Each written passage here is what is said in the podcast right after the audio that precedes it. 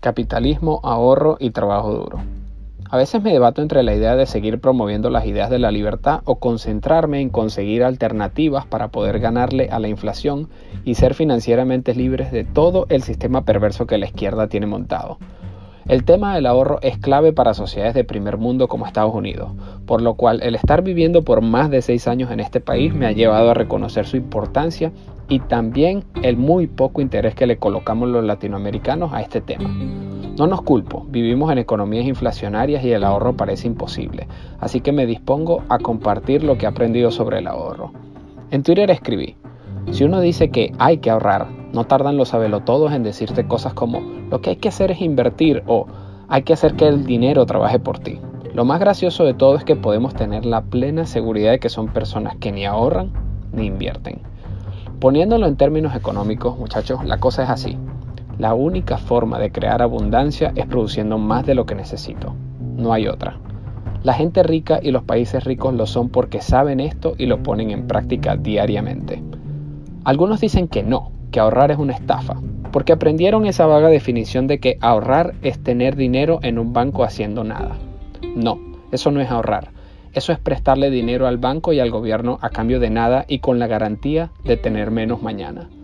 No importa si la economía es pujante o inflacionaria, el problema no es ahorrar, sino lo que conocemos como ahorrar. Si usted agarra 100 dólares y los deja en su cartera o en un banco por el periodo de tiempo que quiera, eso no es ahorrar, eso es coleccionar papel. Ahorrar es mucho más inteligente que guardar dinero, no se confundan. Para poder ahorrar, yo tengo que hacer más dinero del que necesito, no importa si es mucho o poco. Nadie puede ahorrar si gasta más de lo que necesita y de lo que tiene. Hay que comenzar por ahí. Lo primero que uno tiene que hacer cuando quiere ahorrar es matemática divertida. Escribo mis ingresos, los que tengo y planeo tener por cierto tiempo. Escribo mis gastos, los que tengo y planeo tener por cierto tiempo. Hago la resta y veo cómo estoy hoy. Si la resta me da positivo o negativo, lo que hay que hacer es exactamente lo mismo en ambos casos. ¿Qué? La más difícil, preguntarse cómo puedo hacer más dinero del que hago hoy. La más fácil, preguntarse cómo puedo disminuir lo que gasto hoy quitando lo que no necesito. El primer paso para ahorrar es crear el hábito de que en la resta de ingresos menos gastos nos quede algo siempre. No se den cabezazos ni se reprochen si es poquito, que toda vaina en esta vida comienza con pasos pequeños pero seguros. El ahorro es mucho más que guardar dinero. El ahorro es un hábito de los campeones.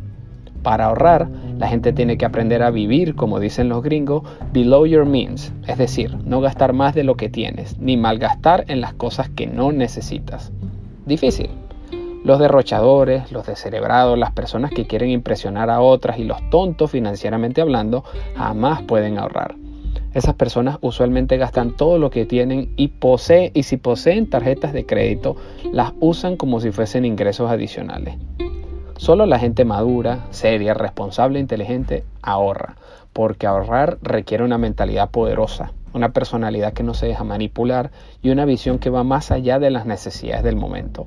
Solo los inteligentes pueden ahorrar. Ok, ya hice mi resta de ingresos menos gastos y me queda algo. ¿Qué hago?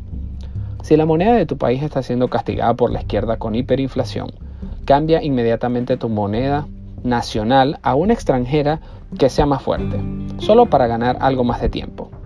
Si estás más involucrado con la tecnología, entonces cambia la moneda pupú de tu país por una stablecoin en el sistema financiero de criptomoneda, también para ganar tiempo. Haz la tarea de investigar cuáles son las confiables. Recuerda, es para ganar tiempo.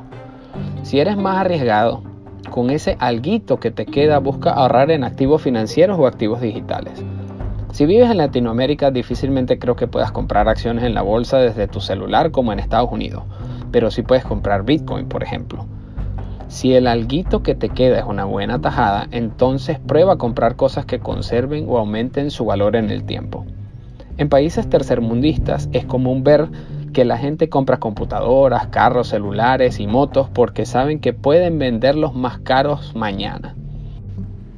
Les cuento un mito que hay sobre la gente rica y los carros lujosos como los Ferrari.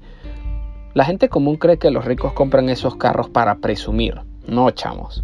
Los ricos compran esos carros porque son coleccionables y los pueden vender más caros que lo que pagaron por ellos. ¿Qué más hacer con ese alguito para que sea más y ganarle a la inflación? En Estados Unidos se le conoce como cash flow business, hacer algo que tenga potencial de generarme más efectivo. Vendan chicha, perros calientes, corten pelo o se compran una moto y hacen delivery. Dependiendo del país en el que estén, los cash flow businesses, como le llaman los estadounidenses, pueden variar acorde al tipo de economía. Hay países donde pintar casas, cortar grama o hacer decoración de jardines interiores y exteriores son excelentes generadores de efectivo constante. Hagan la tarea. ¿Quieren ser más arriesgados con ese alguito que les queda? No soy fan del trading, pero hagan trading. Ábranse una cuenta en Binance, transfieran una porción, elijan cuatro criptomonedas que estén dispuestos a estudiar y evaluar y comiencen a comprar y venderlas. Hagan la tarea. Pero ¿cuál es el ingrediente secreto de ahorrar? Se los diré en mayúscula para ver si se les taladra en la mente.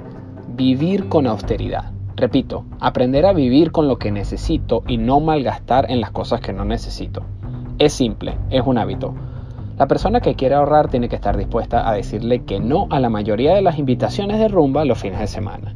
Quien quiere ahorrar tiene que saber cuándo puede ir a cenar en ese restaurante y cuándo no. Y quien quiere ahorrar sabe por qué dice que no.